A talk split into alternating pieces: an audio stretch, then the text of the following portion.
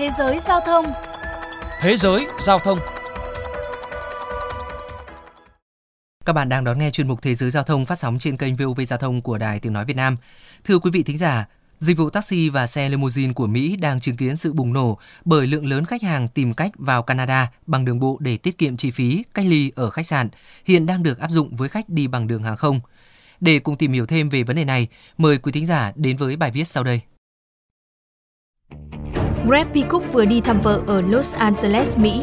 Bình thường anh sẽ bay thẳng đến sân bay quốc tế Pearson của Toronto, Canada để về nhà. Nhưng bây giờ anh bay đến Buffalo ở New York, Mỹ.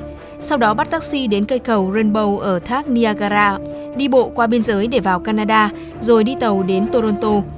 Sự thay đổi này không phải để du ngoạn ngắm cảnh mà nhằm mục đích tránh phải lưu trú 3 ngày bắt buộc tại một khách sạn cách ly được áp dụng cho những người đi máy bay vào Canada. Bởi vì tôi không muốn mất 3 ngày bị nhốt ở khách sạn khi tôi trở lại Toronto để làm việc. Greg Peacock là một trong nhiều người Canada bay đến các sân bay của Mỹ gần biên giới Canada, sau đó đi bộ hoặc thuê ô tô qua biên giới để tránh phải cách ly ở các khách sạn, vốn bắt buộc đối với khách hàng không. Mặc dù cả khách đi đường bộ lẫn đường hàng không vào Canada đều phải xét nghiệm COVID-19 trong vòng 3 ngày trước khởi hành và xét nghiệm một lần nữa khi nhập cảnh. Thế nhưng, chỉ những người đi máy bay mới phải cách ly tại khách sạn ít nhất 3 ngày trong thời gian cách ly 14 ngày bắt buộc của Canada. Các hãng hàng không dường như cũng đã nhận thấy được lỗ hổng này, vì thế mà thời gian gần đây, giá cho các chuyến bay đến Buffalo từ các điểm đến nổi tiếng như Tampa, Orlando, Fla, Phoenix, Aris và Los Angeles đều tăng vọt kể từ khi quy định kiểm dịch khách sạn có hiệu lực ở Canada. Greg Peacock chia sẻ.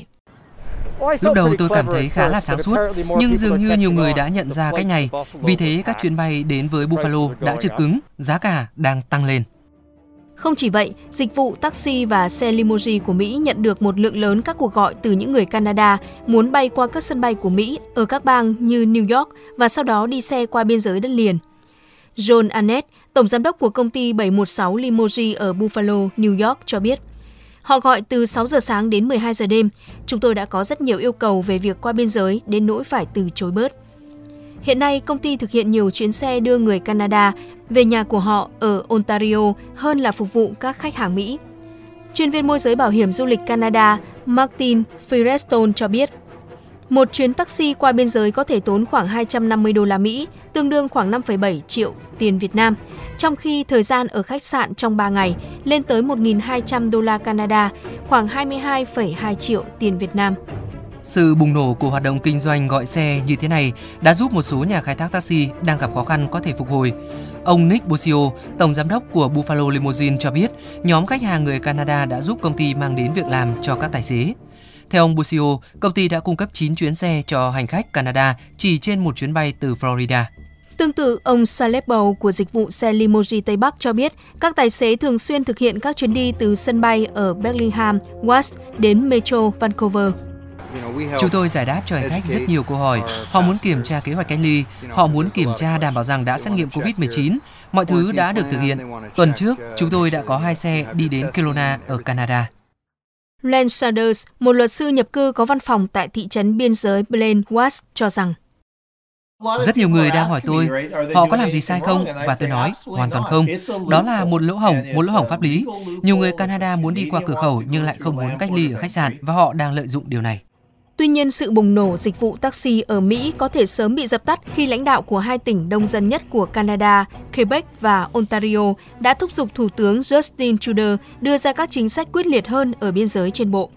Chủ tịch Liên minh Hải quan và Nhập cư Jean Pierre Fortin cho biết, việc lưu trú tại khách sạn bắt buộc đối với những người nhập cảnh vào Canada tại một số cửa khẩu đường bộ sẽ là thách thức về mặt hậu cần do biên giới rộng lớn. Thưa quý vị và các bạn, còn tại Việt Nam, Bộ Y tế hiện đang khẩn trương hoàn thiện quy trình đưa đón chuyên gia, người Việt Nam bị mắc kẹt ở nước ngoài về nước, tạo thành quy trình quản lý khép kín từ khi tiếp nhận đăng ký nhập cảnh, cách ly tập trung, theo dõi y tế tại nhà. Dự kiến những người nhập cảnh vào Việt Nam được phân loại thành các nhóm khác nhau. Người đã tiêm vaccine COVID-19 được kiểm tra bằng các xét nghiệm khác nhau để khẳng định chứng minh hiệu quả việc tiêm vaccine, bởi các loại vaccine hiện hành đã có hiệu quả từ 70 đến 90%. Sau đó, việc thực hiện cách ly rút ngắn xuống còn 7 ngày.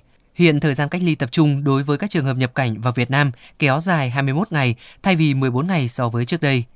Đến đây chuyên mục Thế giới Giao thông xin được khép lại. Hẹn gặp lại quý thính giả trong những chuyên mục tiếp theo.